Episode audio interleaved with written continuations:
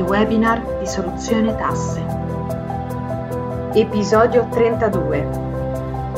SNC o SRL? Quale conviene di più?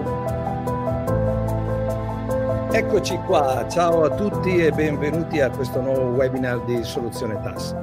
È veramente un piacere per me oggi essere qua con voi e poter parlare di argomenti così importanti per le nostre imprese. In particolare oggi parleremo delle differenze che ci sono tra le SNC e le SRL, ovvero le società di persone, società di nome collettivo o società a responsabilità limitata, quindi società di capitale. Per chi non, ci, non mi conoscesse, io sono il dottor Marco Scardeoni, sono commercialista e founder di Soluzione Tasse.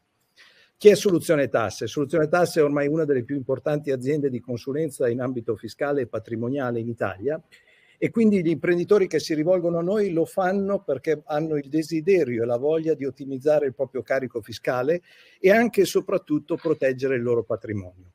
Quello che siamo riusciti a fare è proprio quello di riuscire a portare alle piccole e medie imprese tutte quelle strategie e soluzioni che vengono in genere utilizzate dalle grandi imprese e dalle multinazionali, proprio per ottimizzare il proprio carico fiscale o proteggere il patrimonio. Come riusciamo a farlo? Beh, innanzitutto riusciamo a farlo tramite un pool di professionisti. Infatti la nostra particolarità è proprio quella di lavorare insieme ad altri professionisti che, di vari campi, commercialisti, avvocati, consulenti del lavoro. Abbiamo anche un ex capitano della Guardia di Finanza che collabora con noi e quindi tutti questi professionisti messi insieme, mettendo insieme le loro conoscenze, le loro peculiarità, riescono a dare quel tipo di consulenza che tante volte gli imprenditori non riescono a avere da un singolo professionista. Bene, ecco, allora oggi direi che eh, dopo avervi detto chi è appunto Soluzione Tasse di chi sono io, ci tengo anche a presentare eh, due dei miei colleghi che oggi saranno qua con me, che, che, loro fanno parte del pool di Soluzione Tasse, in particolare il dottor Agnello Attaniese e il dottor Andrea Turnaturi. Gian Andrea Turnaturi. Quindi vi lascio un attimo la parola a voi per presentarvi. Prego. Sì. Grazie Marco, per me è un piacere essere qui sono Anni Lattianese, commercialista del pool di Soluzione Tasse, collaboro con eh, i miei colleghi, con, sia con Gianandrea che con, che con Marco ed è un piacere per me essere qui con voi. Grazie. Grazie Marco per la presentazione, anch'io faccio parte del pool di Soluzione Tasse e ovviamente insieme studiamo tutti i casi che ci capitano. Grazie a voi. Eh, un grazie particolare ci tengo a farlo anche al nostro socio fondatore, ideatore di Soluzione Tasse, Gianluca Massini Rosati, che per eh, impegni personali oggi non ha potuto essere qua presente con noi, ma che sono sicuro che ci seguirà e che comunque ci potrà dare sempre il suo supporto in questo webinar. Eh, un'ultima raccomandazione per i nostri amici. Se volete fare domande, chiedere approfondimenti o chiarimenti, avete a disposizione una chat che la trovate qui a lato. Scrivendo nella chat noi riusciamo a prendere spunto anche da qualche domanda che voi andrete a fare e così saremo in grado anche di rispondere magari direttamente anche nell'ambito del webinar stesso. Bene, quindi io direi che a questo punto lascio la parola al mio collega eh, Aniello che sì. inizierà la rappresentazione di quello che è oggi eh, l'argomento all'ordine del giorno. Allora sì, oggi parleremo delle differenze che ci sono tra la società di persone, la SNC e la SRL, quali sono quindi le peculiarità e quale conviene di più. Um, quello che è importante ecco, considerare è, eh, sono i cambiamenti che ovviamente, specialmente negli ultimi due anni, stanno avvenendo. Rispetto a questo, ogni imprenditore si sta, insomma, sta valutando, si sta ponendo delle domande eh, come posso proteggere il mio patrimonio? Può succedere qualcosa, il cambiamento può essere repentino, che cosa devo fare per proteggere il mio patrimonio? Quale può essere l'elemento di considerazione? Eh, in questo caso noi troviamo all'interno del nostro panorama eh, di aziende a livello Italia una delle società più utilizzate è la SNC, è una società molto semplice, è una società in nome collettivo, è una società di persone eh, e viene spesso utilizzata invece di creare una società di capitali quale la SRL. L'avvio è abbastanza semplice, una volta stipulato il patto sociale dal, dal notaio, insomma, si registra in Camera di Commercio e si procede a poter operare. Durante l'anno, insomma, non ci sono degli adempimenti particolari da dover sostenere, quale ad esempio la presentazione di un bilancio, però dobbiamo considerare anche un'altra cosa molto importante. È semplice dal punto di vista organizzativo, ma può avere degli svantaggi o dei pericoli che possono dare difficoltà rispetto a quelle delle società di capitali. Eh, difficoltà che eh, rendono, possono rendere tranquillamente, eh, illimitatamente e solidalmente responsabili i soci per tutti i debiti che entrano nel panorama aziendale riferito al fisco, riferito alle banche, riferito ai creditori. Che cosa significa? Che il patrimonio personale non è protetto attraverso lo strumento della SNC, quindi potrebbe essere aggredito qualora i, i creditori vogliono eh, recuperare il proprio denaro e la società non è in grado di farne fonte, eh, potrebbero aggredire il patrimonio personale, quindi andare a prelevare quelli, a pignorare eventualmente gli immobili, a pignorare conti correnti bancari personali, anche se ho messo un gruzzoletto da parte, potrebbe essere anche quello preso, preso di mira. Quindi diciamo che diventa una, ehm, una società che potrebbe avere una certa pericolosità nel momento in cui ci sono dei cambiamenti molto importanti.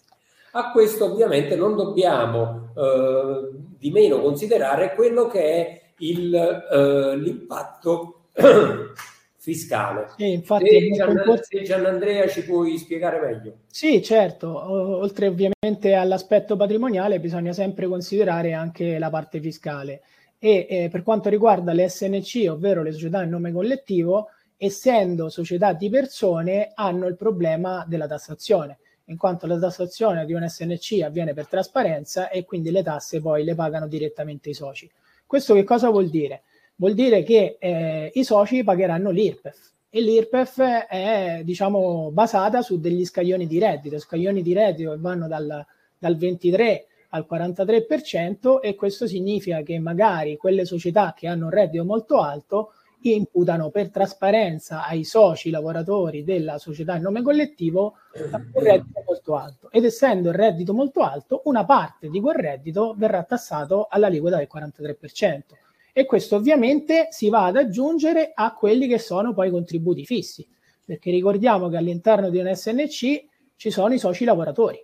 E quindi i soci lavoratori in quanto tali sono iscritti o alla gestione commercianti o alla gestione artigiani e in qualità di iscritti a questo tipo di due gestioni IMSS si pagano dei contributi. Questi contributi li pagano direttamente i soci e possono essere i contributi fissi che si pagano trimestralmente circa 3.900 euro l'anno, in più oltre a quelli se eh, i soci hanno pro quota un reddito più alto di una certa soglia vanno a pagare un'ulteriore contribuzione IMSS che si chiama IMSS percentuale, che è intorno al 24%. Quindi bisogna stare molto attenti per quanto riguarda l'SNC, non solo all'aspetto patrimoniale, ma anche ovviamente a quello che è la parte fiscale. Perché allora potrebbe essere eh, conveniente andare a lavorare o comunque a costituire un SRL?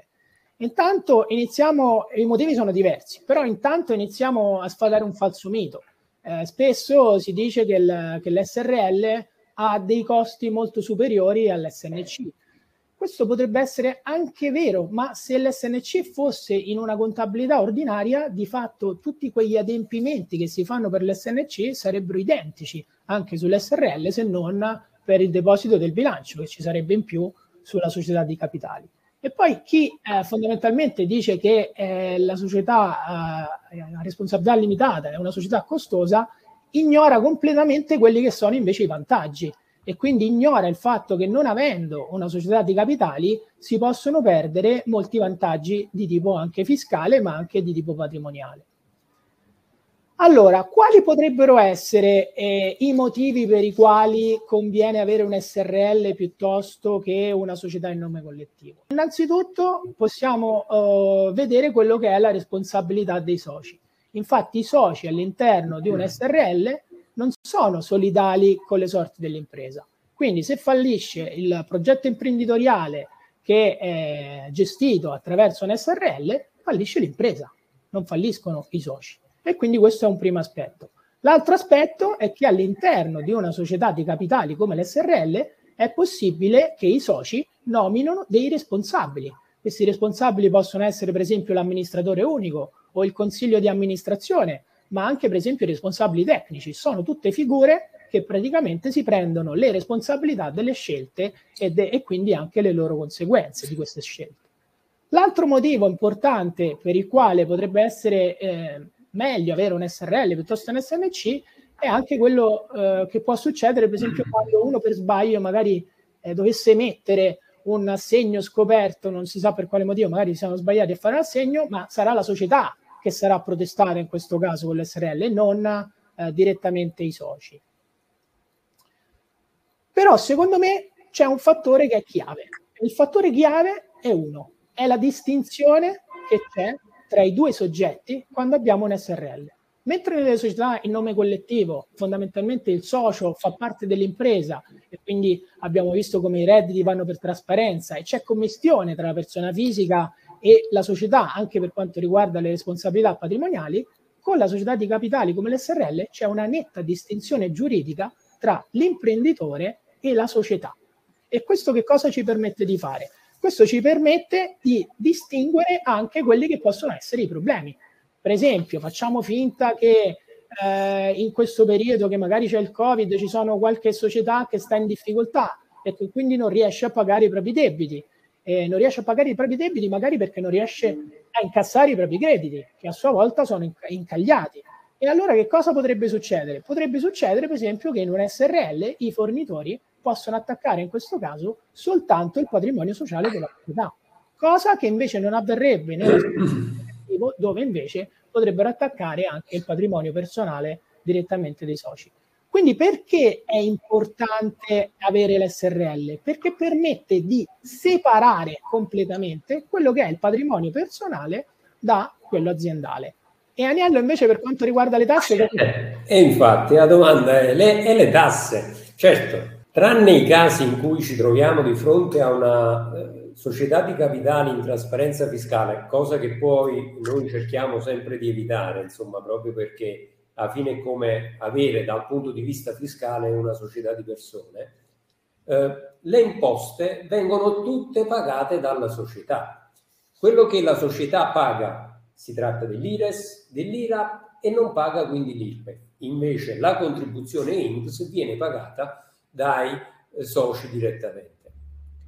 A questo punto dobbiamo considerare che nel momento in cui c'è eh, l'IRES da dover applicare ai redditi che si sono prodotti, questi è pari al 24%, è un'imposta flat. Come abbiamo visto prima che Gianandrea ci ha spiegato, mentre per l'IPEF è un'imposta progressiva che quindi da, mi passa dal 23 al 43% man mano che aumenta il reddito, eh, per quanto riguarda la società di capitale, invece ci fermiamo al 24%, indipendentemente dalla quantità di reddito prodotto. Poi abbiamo l'IRAP da dover considerare al 3,90% o in altre regioni un po' più alte si arriva anche quasi al 5%. Dopodiché quello che, è, che rimane, quindi una volta aver pagato le imposte, viene distribuito ai soci e in quel caso c'è un'altra ritenuta quindi un'altra imposta sul 26% del pari al, all'importo che viene distribuito. Ma facciamo un esempio pratico per vedere effettivamente poi chi paga di più. SNC, abbiamo visto, no, vediamo 95.000 euro di utili, due soci tra IRPEF e addizionali pagano 22.200 euro, poi c'è l'IRAP 3.705 euro da pagare poi c'è l'INPS dei soci 22.886 per un totale di 48.000 euro.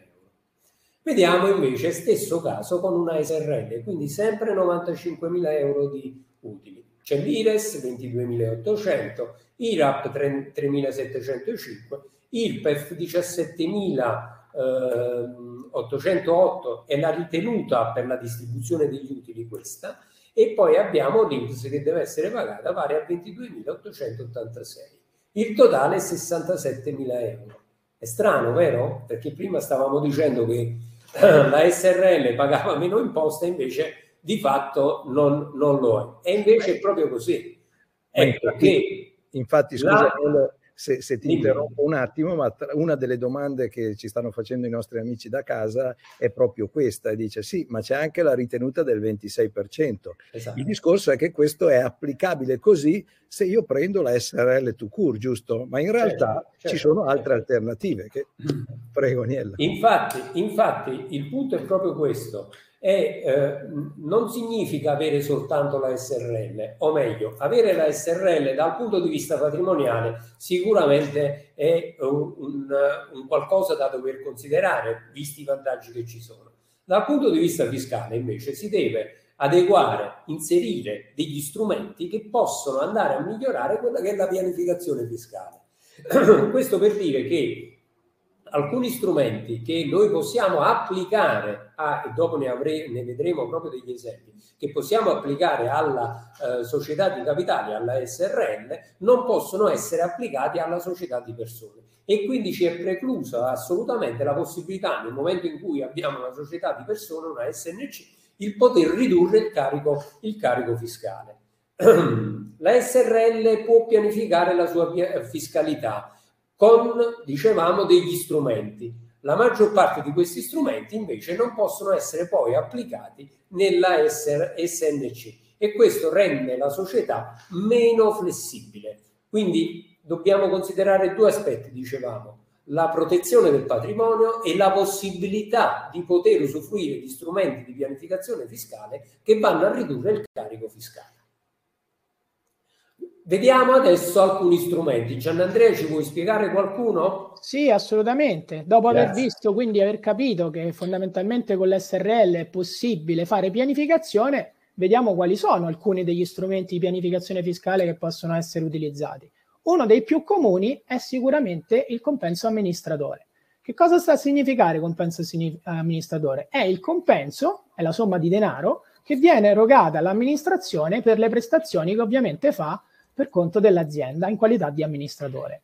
Questo ci permette di avere un doppio vantaggio. E qual è il doppio vantaggio? Innanzitutto che riusciamo a utilizzare i soldi dell'SRL senza aspettare di dividere gli utili e quindi senza pagare l'ulteriore poi 26%. E poi permette di ridurre l'imponibile fiscale, perché ovviamente il compenso amministratore è deducibile e quindi possiamo abbassare quello che è l'utile eh, di fine anno.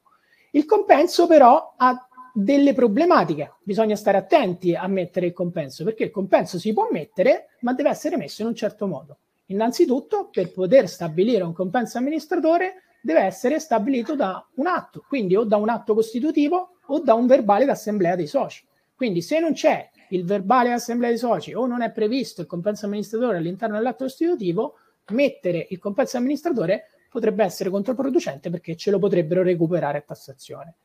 Vediamo però un'altra difficoltà che si potrebbe avere mettendo il compenso amministratore, perché il compenso amministratore, l'abbiamo detto, da un lato ci permette di ridurre l'IRES, no? perché diminuisce l'utile a fine anno e quindi diminuisce di conseguenza anche l'IRES. Però questo a carico della società, mentre se noi aumentiamo il compenso amministratore eh, sulla persona fisica, ovviamente aumenteranno l'IRPEF e l'INPS a carico dell'amministratore. Quindi che cos'è che bisogna fare? Bisogna sicuramente andare a stabilire un compenso per l'organo amministrativo, ma bisogna stare attenti di non poi andare a mettere un compenso troppo alto, perché mettere un compenso troppo alto significherebbe poi avere dei problemi sul cuneo fiscale, quindi pagare più INPS e più IRPEF. Vediamo però, oltre al compenso amministratore, cosa c'è di più tra gli strumenti che si possono utilizzare. Sempre riguardanti i compensi amministratore, oltre al compenso amministratore, agli amministratori possono essere erogati eh, altri, altri, una sorta di compensi, diciamo. Per esempio, i rimborsi chilometrici. Che cosa sono i rimborsi chilometrici? Sono eh, il rimborso del eh, chilometraggio che eh, l'amministratore ha eh, fatto per conto dell'azienda, magari in una missione di lavoro al di fuori del comune dove ha sede l'azienda, sempre per motivi di lavoro, e quindi guardando quelle che sono le tariffe ACI previste per la macchina che utilizza l'amministratore, può essere rimborsata una sorta di indennità che si chiama rimborso chilometrico. Bisogna però, e questa indennità perché è vantaggiosa? Perché non ci si pagano tasse sopra, quindi è esente, eh, è deducibile e eh, per l'amministratore non ci paga l'IRPEF sopra. Però che cos'è importante? Che per eh, attuare questi rimborsi chilometrici è importante che l'automobile o comunque il mezzo che utilizzi l'amministratore non sia di proprietà dell'azienda e non sia neanche a noleggio sull'azienda, deve essere un automezzo proprio dell'amministratore. L'altra cosa importante che si può, uh, un altro strumento importante che si può utilizzare sempre per gli amministratori quando vanno uh, in trasferta per motivi di lavoro, potrebbe essere l'indennità forfettaria. L'indennità forfettaria è un'indennità anche questa esentasse che può essere data all'amministratore ogni volta che va al di fuori del comune dove ha sede l'azienda, sempre per motivi di lavoro, e può essere data fino a un massimo di 46,48 euro al giorno. Poi ovviamente ci sono dei casi particolari dove questa indennità può essere ridotta perché magari l'amministratore ha ricevuto invece dei rimborsi da parte dell'azienda e quindi non può prendere la, l'indennità piena. Esistono poi, oltre alle indennità forfettarie, anche i rimborsi a piedi lista. Facciamo un esempio pratico, giusto per capirci. Facciamo finta l'amministratore che si diriga eh, al di fuori di un altro comune e per andare nell'altro comune prende l'autostrada, paga personalmente il pedaggio autostradale, il pedaggio autostradale può essere richiesto a rimborso a piedi lista all'azienda e quindi l'azienda ce lo rimborsa completamente e quello ovviamente è esentasse. Oltre a questi strumenti che abbiamo visto per gli amministratori, ne esiste però un altro e questo strumento eh, si chiama TFM, ovvero trattamento di fine mandato, ed è uno degli strumenti più potenti che, che ci siano. Per quale motivo? Perché il TFM è una sorta di liquidazione che l'amministratore si mette da parte. Quindi mentre per i dipendenti conosciamo tutti che c'è il TFR, per gli amministratori si può accantonare un trattamento di fine mandato. Ma come funziona questo trattamento di fine mandato? Ha intanto due vantaggi. Un vantaggio è che questo accantonamento è un costo deducibile per l'azienda e quindi si riduce poi alla fine dell'anno l'IRES che si andrà a pagare. E l'altra cosa importante è che in capo alla persona fisica, in questo caso all'amministratore, non costituisce reddito fino a quando, ovviamente, poi l'amministratore lo andrà a riscattare. Ma quando lo andrà a riscattare è possibile avere una tassazione diversa da quella ordinaria e questa tassazione si chiama tassazione separata quindi senza che si cumulano gli altri redditi e senza che si eh, sommino le aliquote che in realtà ha quella persona in quell'anno. Quindi è fondamentale però per poter applicare la tassazione separata che per istituire il TFM vengano rispettate delle procedure particolari. Quindi per esempio faccio solo un piccolo esempio, per quantificare il TFM questo deve essere quantificato prima dell'accettazione della carica da parte dell'amministratore. Ci sono anche altri strumenti, a parte quelli che ci diceva prima Giannandrea, che possono essere utilizzati sempre nel momento in cui ci ritroviamo con una società di capitali, con la nostra SRL. Eh, in questo caso io adesso vi parlerò del marchio aziendale. Che cos'è in sostanza il marchio? Noi dobbiamo pensare che ogni azienda insomma, o produce dei beni oppure vende dei servizi questi beni questi, o questi servizi possono essere identificati attraverso un brand, attraverso un marchio. Quindi possiamo dare dei marchi ad ogni singolo prodotto se sono su varie fasce, oppure un unico marchio da utilizzare per poter proporre sul mercato questi servizi. Ovviamente noi in questo momento vediamolo dal punto di vista fiscale perché questo ci dà la possibilità di poter ottenere dei vantaggi nell'ambito del, di una società ehm, di capitali. E in questo caso che cosa può avvenire? Ecco, abbiamo qui evidenziato un attimo che cosa potrebbe, che cosa potrebbe succedere. Allora, eh, il proprietario del marchio, la persona fisica, l'imprenditore, può concedere in utilizzo alla società, la Alfa SRL, il marchio per la produzione de, de, de, da utilizzare nella vendita dei propri beni oppure nella vendita dei propri servizi. In questo caso la società poi che cosa farà? Avrà la possibilità, o meglio, dovrà eh, pagare delle royalties al proprietario del marchio. Quindi, come vediamo, eh, il, l'imprenditore dà in concessione il marchio e riceve di contro insomma un pagamento. In questo caso vi sono un, dei duplici vantaggi dal punto di vista di pianificazione fiscale la società va a dedurre le royalties eh, dall'imponibile fiscale, andiamo ad abbassare la base imponibile, quindi quello che deve essere pagato per le royalties che sono maturate, va in diminuzione della base imponibile su cui poi vengono calcolate le imposte. La persona fisica invece che riceverà queste royalties le tasserà solo ai fini IRPEF e non INPS e in questo caso le va a pagare inoltre nel momento in cui le incassa. Quindi, mentre per la società vengono dedotte automaticamente, per la persona fisica verranno eh, considerate nel proprio unico quando le incasserà. Questo è uno dei, dei, dei, vantaggi che ci sono degli strumenti, però ecco Gian Andrea adesso ci parlerà anche di un altro strumento, quello per abbattere il costo del lavoro. Non ti sentiamo Gian Andrea, non so se sono solo io. Sì, abbiamo visto il marchio, come diceva Agnello prima, L'altra cosa importante è quella del, del costo del lavoro e quindi vedere come eh, utilizzare degli strumenti che possono essere considerati anche questi di pianificazione. Uno degli strumenti è appunto il welfare aziendale. Welfare aziendale che è uno strumento eh, che serve soprattutto a migliorare quella che è la produttività della forza lavoro e quindi incentrare eh, dei benefici o dei benefit per i dipendenti e per magari i componenti dell'organo amministrativo, incentivandoli a lavorare meglio e quindi creando eh, un ambiente di lavoro dove c'è più del benessere rispetto a prima.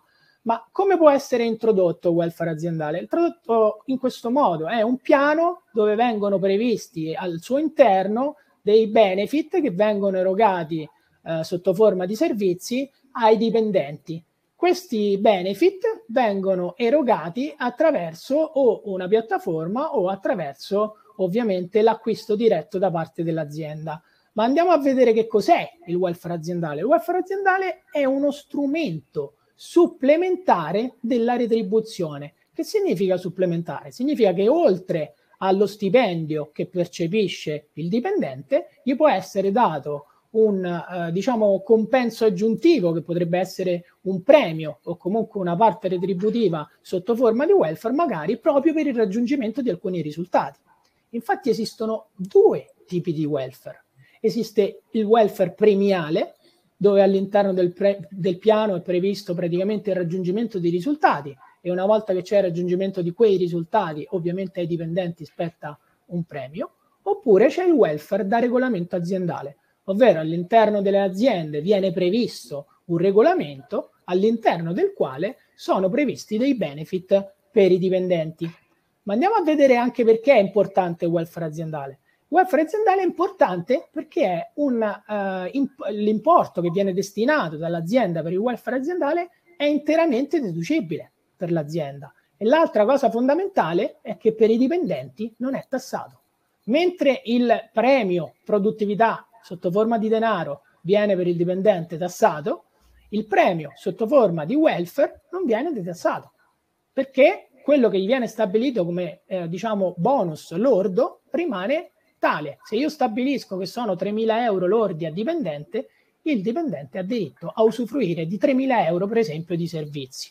Dopo andiamo a fare anche qualche esempio per spiegare meglio quali possono essere i servizi che rientrano nel welfare. L'altra cosa importante è che ovviamente sulla parte che viene erogata dall'azienda di welfare ai dipendenti, oltre a non pagarci le tasse sopra, non ci si paga neanche la, paga, la parte contributiva. Quindi è molto importante perché per l'azienda potrebbe essere ovviamente anche un piccolo abbattimento del costo del lavoro. Andiamo a vedere però come funziona questo welfare. Allora, innanzitutto funziona che il dipendente ha un paniere dei beni o dei servizi tra i quali può scegliere eh, per usufruire del welfare, che, de, della cifra, dell'importo, del credito che l'azienda ha messo a sua disposizione. A quel punto il dipendente può scegliere, per esempio, attraverso una piattaforma quale servizio usufruire e dopodiché, una volta che usufruisce di questo servizio, quel credito che lui matura nei confronti dell'azienda viene scalato ovviamente dall'importo complessivo. Questo credito poi viene comunicato, ovviamente, questo utilizzo del credito viene comunicato all'azienda che a sua volta all'interno del cedolino paga andrà a indicare che il dipendente ha usufruito del welfare in quel mese. Vediamo quali potrebbero essere però questo tipo di servizi che, di cui può usufruire il dipendente. Per esempio, potrebbe esserci il rimborso del trasporto pubblico, quindi l'abbonamento alla metro, l'abbonamento uh, ai treni regionali, quindi tutti gli abbonamenti al trasporto pubblico possono essere rimborsati dall'azienda come welfare aziendale. In quel caso è il dipendente che si deve procurare le ricevute e l'attestazione del pagamento di quell'abbonamento della, della metro, del treno regionale e fornirle all'azienda che poi gli rimborserà la quota da lui anticipata all'interno della busta paga. Ci stanno invece altre cose che non vengono rimborsate dalla, dall'azienda, ma vengono direttamente spese dall'azienda. Facciamo l'esempio dove il dipendente vuole, eh, fa solitamente eh, un abbonamento alla palestra, l'abbonamento della palestra è previsto anche all'interno del piano di welfare aziendale, quindi il dipendente non fa nient'altro che scegliere nella sua piattaforma di welfare il servizio della palestra e quel servizio della palestra gli viene scalato dal suo credito di welfare. Oltre ovviamente a questi due esempi ne esistono tanti altri, come per esempio eh, il teatro, i viaggi, la previdenza integrativa, eh, esistono tutte le spese di, di, formazione, dell'educazione, quindi dei figli, per esempio, le spese scolastiche, il rimborso de, dei testi scolastici, il rimborso delle tasse universitarie, quindi dell'iscrizione all'università, ma c'è anche dell'altro, facciamo finta quei, eh, quei dipendenti che hanno i figli e che magari l'estate o l'inverno, l'estate li mandano al centro estivo. Anche il centro estivo rientra, per esempio, in un piano di welfare, può rientrare in un piano di welfare. Quindi è molto importante stabilire, intanto andare a individuare quali sono le categorie omogenee al quale attribuire il welfare, perché è vero che il welfare può essere introdotto, ma è pur vero che per essere introdotto deve essere destinato o alla, maggior, alla diciamo, la generalità dei dipendenti o a categorie omogenee di dipendenti. Quindi non si possono mettere dei benefit ad personam, perché l'Agenzia delle Entrate, attraverso alcuni interpelli che sono stati fatti, ha esplicitamente detto che non si può fare. Quindi si può fare solamente se viene destinato alla generalità dei dipendenti o oppure a categorie omogenee di dipendenti. Un altro eh, esempio di welfare aziendale potrebbero essere il rimborso degli interessi dei mutui, che è una cosa che molti hanno, magari il mutuo della prima casa che sostengono ogni anno, anche gli interessi del mutuo possono rientrare nel rimborso spese. In quel caso anche sarà il dipendente che ovviamente mensilmente paga i suoi interessi del mutuo e alla fine dell'anno porterà la ricevuta che attesta che lui ha pagato gli interessi del mutuo e ovviamente in busta paga gli verrà rimborsata quella quota, ovviamente sempre nei limiti del suo credito. Quindi se all'interno del piano era stato previsto un 3.000 euro totali per, per lui, ovviamente quell'importo degli interessi del mutuo andrà a scalarsi da quei 3.000 euro. Volevi aggiungere qualcosa, Marco? Sì, ehm, interessantissima questa cosa che hai detto e soprattutto quando hai evidenziato che deve rivolgersi alla totalità dei dipendenti o a categorie omogenee. Una cosa interessante però è anche questa, attenzione perché oltre ai dipendenti in realtà del welfare aziendale ne possono usufruire anche gli amministratori. Ora, se ho l'amministratore unico, no, qui voglio essere bello chiaro perché l'amministratore unico di fatto non rientra, ma come anche chiarito dall'Agenzia delle Entrate, qualora ci siano i dipendenti che usufruiscono di un sistema di welfare aziendale e ci sia un consiglio di amministrazione formato da due o più membri, ebbene anche gli amministratori possono usufruirne. Quindi anche i nostri amici imprenditori che oggi ci stanno seguendo, non solo per i propri dipendenti per dargli quel qualcosa in più e per renderli magari più motivati al lavoro, perché un'altra delle cose importantissime che porta il welfare è quella di un maggior benessere da parte del lavoratore all'interno dell'azienda e una partecipazione più vissuta e più viva del lavoratore stesso nell'azienda, c'è la possibilità per gli amministratori stessi di poterne usufruire. E non è cosa di poco conto, anche perché nel momento in cui io vado a considerare le categorie omogenee, è senza dubbio eh, indiscutibile che la categoria degli amministratori sia la categoria più elevata presente in azienda e quindi in quanto tale anche quella che può usufruire del maggiore importo rispetto agli altri. Quindi amici imprenditori, attenzione perché ciò di cui abbiamo parlato riguarda sì i vostri dipendenti, sì la possibilità di erogare qualcosa in più risparmiando in imposte e contributi e magari dando a loro dei servizi di ver- vera utilità che possono utilizzare, ma anche noi imprenditori stessi possiamo usufruire di questo beneficio. Quindi ecco, grazie che mi hai dato la possibilità di specificare anche questa cosa, Gian Andrea, perché ritengo sia importante per, eh, per, per i nostri imprenditori. E, però eh, fino adesso abbiamo spiegato tutta una serie di, eh, diciamo così, strumenti di pianificazione. Ovviamente non sono tutti, oggi purtroppo abbiamo del tempo limitato a disposizione, quindi abbiamo cercato di rappresentarvi quelli che sono i maggiori strumenti di pianificazione, ma come vi dicevo non sono tutti quelli presenti nell'ambito del sistema eh, tributario italiano, ma applicando tutti questi strumenti, abbiamo detto si risparmia in contributi, si risparmia in imposte, ci sono delle agevolazioni. Cosa accade alla nostra SRL se adotta effettivamente una corretta pianificazione fiscale? Vi ricordate l'esempio che ha fatto vedere prima Niello SNC e SRL? Vi ricordate che la SRL di fatto sembrava pagare di più di imposte rispetto alla SNC?